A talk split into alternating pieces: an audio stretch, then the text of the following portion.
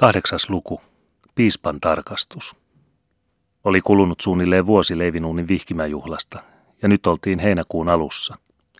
Tromsan piispa olikin peruttanut tulonsa edellisenä syksynä myrskyisen vuodenajan vuoksi, mutta nyt hän oli ilmoittanut saapuvansa heinäkuun ensimmäiseksi sunnuntaiksi.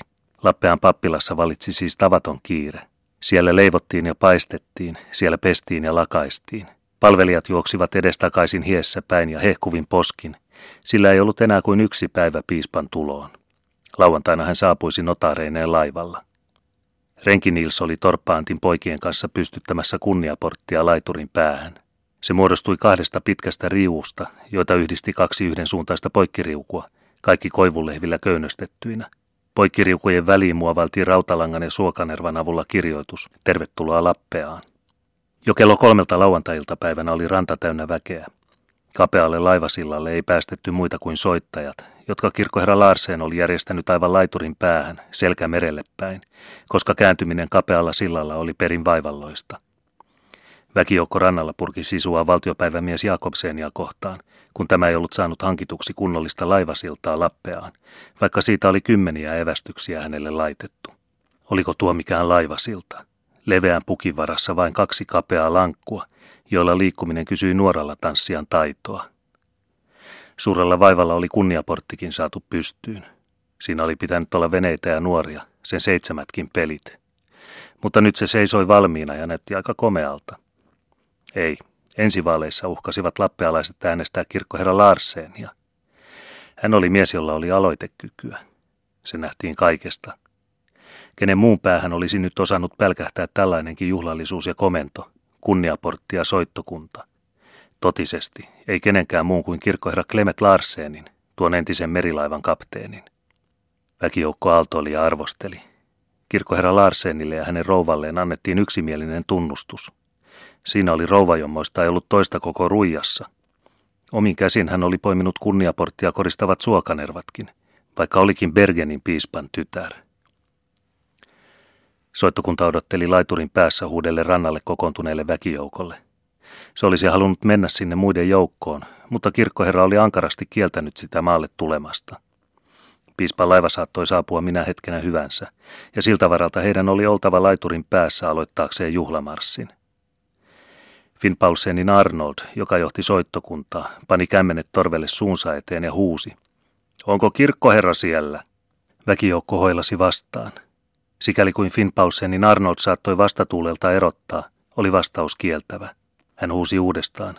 Menkää käskemään. Joku lähti juoksemaan pappilaan. Hetken kuluttua kuului rannalta kirkkoherran voimakas ääni. Halloo, mikä hätänä? Emmekö saa soittaa aikamme kuluksi, huusi Finn Paulsenin Arnold. Soittakaa vain, mutta pitäkää silmällä laivaa. Mutta itse asiassa ei Finn Paulsenin Arnoldin pyyntöön ollut syynä se, ettei aika kulunut. Ei, hänen aikansa kului aina. Mutta hän oli huomannut rannalla helakan siniseen pukeutuneen tytön, joka seisoi paikallaan tuijotelle laiturin päähän. Se oli lukkarin kaaren, jonka kanssa hän edellisenä yönä oli kiivennyt kermikkatunturin laelle.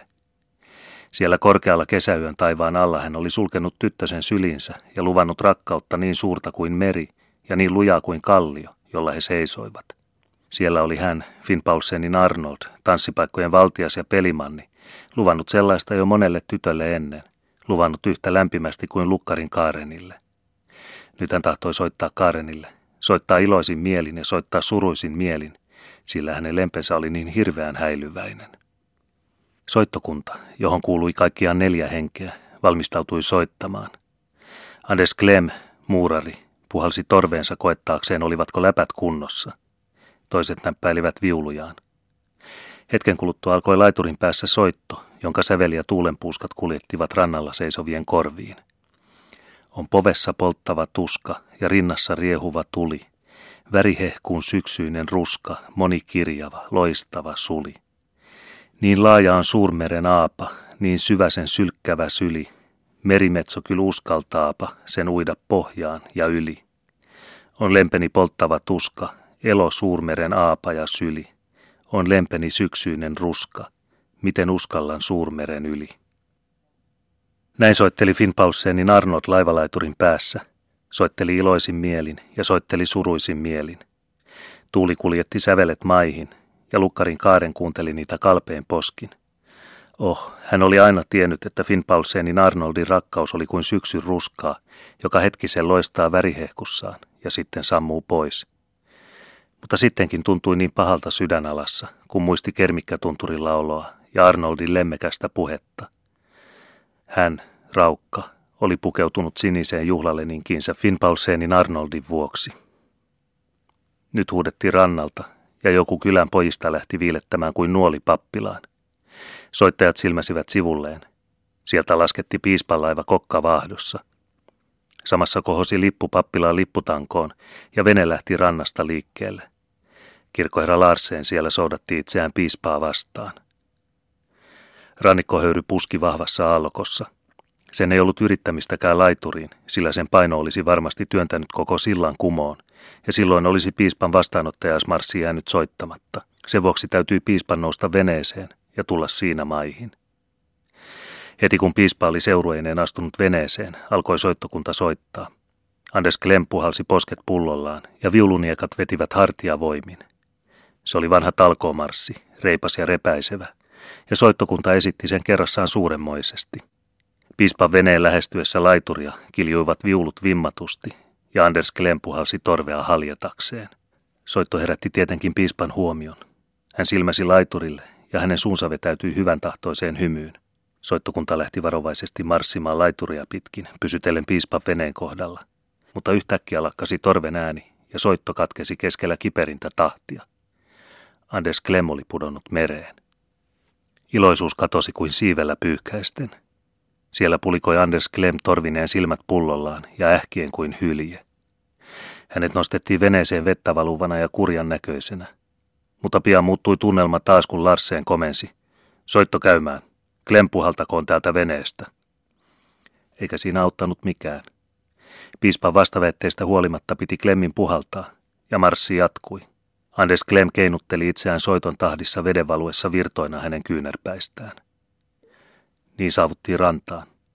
Soittokunta asettui piispanherrain eteen ja lähti talkoomarssia puhaltaen astumaan pappilaa kohti. Andes Klem mukana, vettä valuvana, tukka pörrössä, hänen hattunsa kun oli jäänyt mereen. Mutta siihen ei nyt kukaan kiinnittänyt huomiota.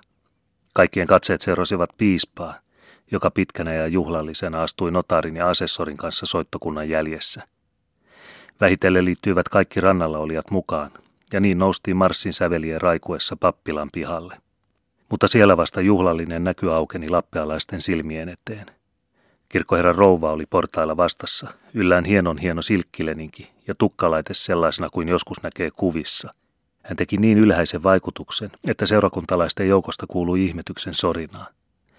Ja sitten kun hän niiasi, niiasi ja kumarsi yhtä aikaa, niin syvän ja juhlallisesti, että Seeballa, Patrikseeni Batseballa, meni kieli ihan paksuksi suussa pelkästä jännityksestä.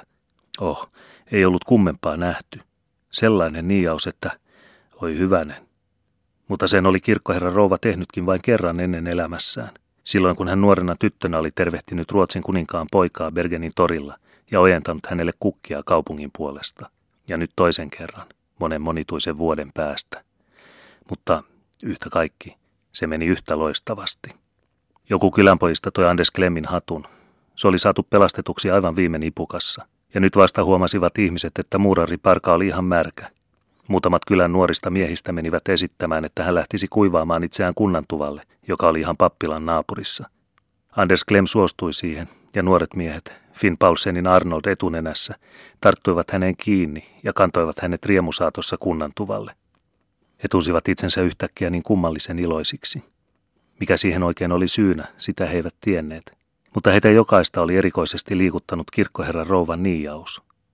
Heillä oli jokaisella mielitiettynsä, puhumattakaan Finpaulseenin Arnoldista, joka pappilan pihalla oli koko ajan vilkuttanut silmää Patriksenin Seeballe. Hän se pitikin suurinta ääntä Andes Klemmiä kannettaessa, lauloi ja nauroi, niin että kylä raikui. Sunnuntai-aamuna oli koko Lappean seurakunta jalkeilla – Jokainen, joka suinkin kynnelle kykeni, halusi päästä kirkkoon. Olihan piispan tarkastus Lappeassa siksi harvinainen tapaus, ettei sitä kannattanut lyödä laimin. Ja sitä paitsi halusi yksi ja toinen ulkokyläläinenkin nähdä kirkkoherra rouvan juhlapuvussa. Oh, hän, Tuo Ingeard Larsen oli niin vaatimaton ihminen, ettei hän komeuttaa näyttänyt juuri koskaan, ei edes suurimpina rippipyhinäkään, vaikka hänellä kyllä tiedettiin olevan paljon ja kauniita pukuja. Vai eikö Lappean seurakunta olisi tiennyt, mitä heidän pappinsa rouva omisti? Oh, hyvänen aika, kyllä vain. Jokainen sisäkkö, joka näiden kymmenen vuoden kuluessa oli pappilassa palvellut, oli siitä kertonut. Ja lappealaiset osasivat sellaiseen kyllä suhtautua oikein. He siis tunsivat sangen tarkkaan senkin puvun, joka kirkkoherran rouvalla oli edellisenä iltana ollut yllään. Tiedettiin sen hakasien lukumäärä ja sen helmalaskoksien laajuus. Oh, hyvänen, eikö olisi tiedetty, kun Patrikseenin Seba oli kerran rouvan ollessa kirkkoherran kanssa pitäjällä, kaksi tuntia pitänyt pukua käsivarrellaan, ja koettanutkin, vaikka sitä ei kyllä moni tiennyt. Tunnettiin siis hyvin, minkä näköinen puku oli, vaikka eivät kaikki olleetkaan nähneet kirkkoherran rouvaa siinä. Mutta sanomattakin oli selvää, että komealta hänen piti näyttää, koskapa Patrikseenin Sebakin oli ollut kuin mikäkin riikin prinsessa puettuaan sen ylleen. Niin ainakin vakuutti lukkari Naada, eikä hän valehdellut koskaan. Ulkokyläläiset odottivat siis jännityksellä Jumalan palveluksen alkua. Kirkko täyttyi viimeistä penkkiä myöten. Tuskin koskaan oli saarnatuolin kyljessä oleva pyhä Kristoffer nähnyt niin paljon väkeä yhdellä kertaa Lappeaan kirkossa. Siellä oli ihmisiä melkein joka talosta, niemestäkin, josta ei käyty kirkossa koskaan, talon isäntä kun oli tunnettu juonittelija, joka ei olisi millään halunnut maksaa papin saatavia, veroten mukaan siihen, että hän oli maksanut papin joka kerta, kun oli tätä tarvinnutkin. Sieltäkin oli nyt tultu. Lappealaisista oli hauskaa nähdä niin paljon väkeä yhtä aikaa koolla. He tekivät sen havainnon, että maailmassa oli vielä kansaa, kun se yhtenä miehenä kokoontui. He nyökyttelivät toisilleen ja puhua sipittivät keskenään. Täsmälleen kello kymmeneltä saapuivat tarkastusmiehet kirkkoherra Larsenin kanssa, ja toimitus alkoi. Lukari Gunnar veisaili niin kuin ennenkin. Ei hän näyttänyt juuri erikoisesti hätäilevän, vaikka olikin edellisenä päivänä särkenyt silmälasinsa ja saanut lainaksi peräti sopimattomat torppaantin äidiltä. Mutta ei hän sittenkään suuresti erehtynyt, veisasi vain kirkkoherran saarnavirren hiukan väärin. Vaan koska tämä työs on raskas, herra omas, sen sijaan, että olisi pitänyt veisata rakas. Mutta sattuikohan sekään sentään niin vallan vinoon, sillä raskastahan se sielunpaimenen virka oli, kun sitä oikein ajatteli. Mutta kirkkoherra Larsen ei tuntunut ottavan asiaa kovinkaan raskaasti, koskapa melkein hymyili saarnatuoliin noustessaan. Mutta hän oli kerta kaikkiaan sellainen iloinen mies, tämä Clement Larsen, entinen merilaivan kapteeni ja haaksirikkojen tekijä. Saipa nähdä, miten hän nyt meni maihin, kun oli itse Tromsan piispa kuulemassa. Hyvin tuntui menevän. Jo heti johdanto oli varma. Jumala on kyllä armollinen ja laupias, mutta mitäs me, suuret syntiset? Se oli totinen sana niin puolelta kuin toiseltakin. Oho, siihen ei ollut kellään mitään muistuttamista. Kuta etemäs kirkkoherra saarnassaan ehti, sitä varmemmin hän puhui. Selitti Jumalan armon juuri tarkkaan ja maalasi syntisen ihmisen prikulleen. Sellainen se juuri oli kuin kirkkoherra Larsen selitti. Syntisäkki, ei enempää eikä vähempää. Mutta rakkaus oli sittenkin kaikkein suurin. Oli Herra paratkoon. Jo kahden ihmisen välisessä elämässä tuli sen voima näkyviin. Olivatko rakkaat lappealaiset nähneet sen ihmeitä tekeviä ominaisuuksia? Rakkaus kärsi puutteita ja heikkouksia. Rakkaus antoi anteeksi kerta toisensa jälkeen. Rakkaus korjasi ja paransi. Se tuli näkyviin seurakunnan ja papinkin keskinäisissä suhteissa. Papi antoi seurakunnalleen anteeksi sata denaria ja seurakunta papilleen kymmenen tuhatta leiviskää. Seurakuntalaiset katsoivat saarnatuoliin ja katsoivat piispan penkkiin. Kai Tromsan piispa kuuli, mitä heidän pappinsa sanoi. Parempaa pappia kuin Clement Larsen he eivät kaivanneet. Kirkkoherran rouva istui päärinnalle painuneena ja pyyhki silmiään. Naisten penkistä kuului nyyhkytystä. He katselivat kyynelsilmin edessään istuvaa papinrouvaa. Niin ystävällinen ja alhainen ihminen, vaikka olikin korkea lähtöä, Bergenin piispan tytär. Ja istui täällä heidän, kalastajamujien parissa jokikinen sunnuntai, sekä tervehti niin ystävällisesti Jumalan palveluksen jälkeen kirkkomäellä. Hyvää päivää, Lindnesi Mari. Miten Mari on jaksanut kehrätä viime viikolla? Tai Hyvää päivää, Guttormin Kaisa. Onko Uula kirjoittanut Äkserinkin paikasta? Sellainen alhainen, herttainen ihminen, juuri kuin Jumalan enkeli. Naiset pyyhkivät silmiään. Koskaan ei kirkkoherra Larsen ollut puhunut niin voimallisesti. Mutta nyt tapahtui jotakin. Pappila Jussi, keituri, oli Jumalan palveluksen aikana kiivennyt kirkon katolle. Sekin tahtoi jollakin tavoin ottaa osaa piispan tarkastukseen.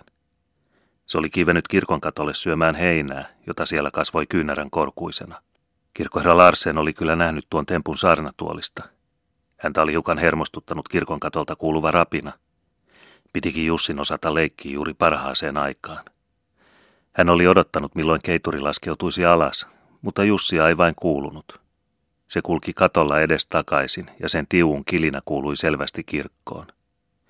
Seurakuntalaiset olivat siihen niin tottuneet, ettei se häirinnyt heidän kirkkotunnelmaansa.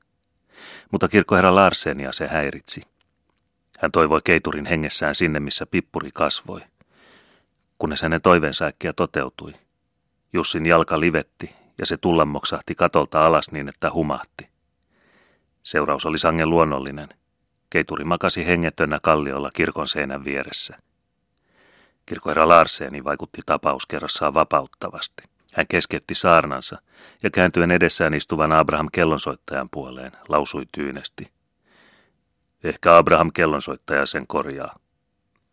Tämä nyökäytti päätänsä ja kirkkoherra Larsen jatkoi saarnaansa. Sannan päätyttyä julistettiin neljännes tunnin väliaika. Sen jälkeen alkaisi piispan tutkinto. Piispan tutkinto alkaa. Mentiin takaisin kirkkoon. Siellä seisovat jo rippilapset kuorissa kirkkoherra Larsenin ympärillä.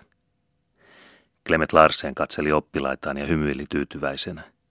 Siinä oli parhaiten edustettuna hänen viimevuotinen luokkansa, joka oli ollut melko hyvä. Hän aloitti siis rohkeasti. Missä asui Jakob poikinensa?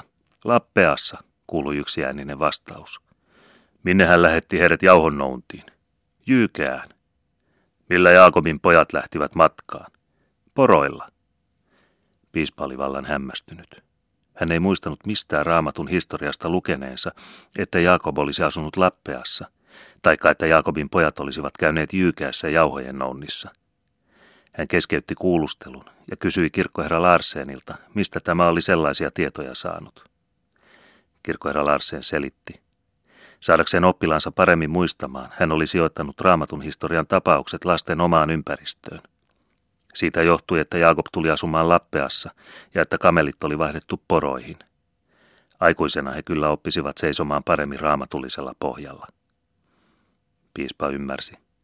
Hän tosin pudisteli päätään tälle uudenaikaiselle jumaluusopille, mutta salli kuulustelu jatkua.